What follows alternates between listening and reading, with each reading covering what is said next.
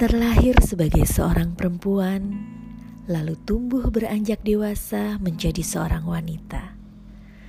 Kemudian kita akan bertemu dengan belahan jiwa, membentuk ikatan pernikahan, menjadi seorang istri, dan tak lama kemudian akan bergelar menjadi seorang bunda. Perubahan demi perubahan yang terjadi begitu cepat dalam hidup wanita, kadang membuat hatinya tidak mudah dipahami.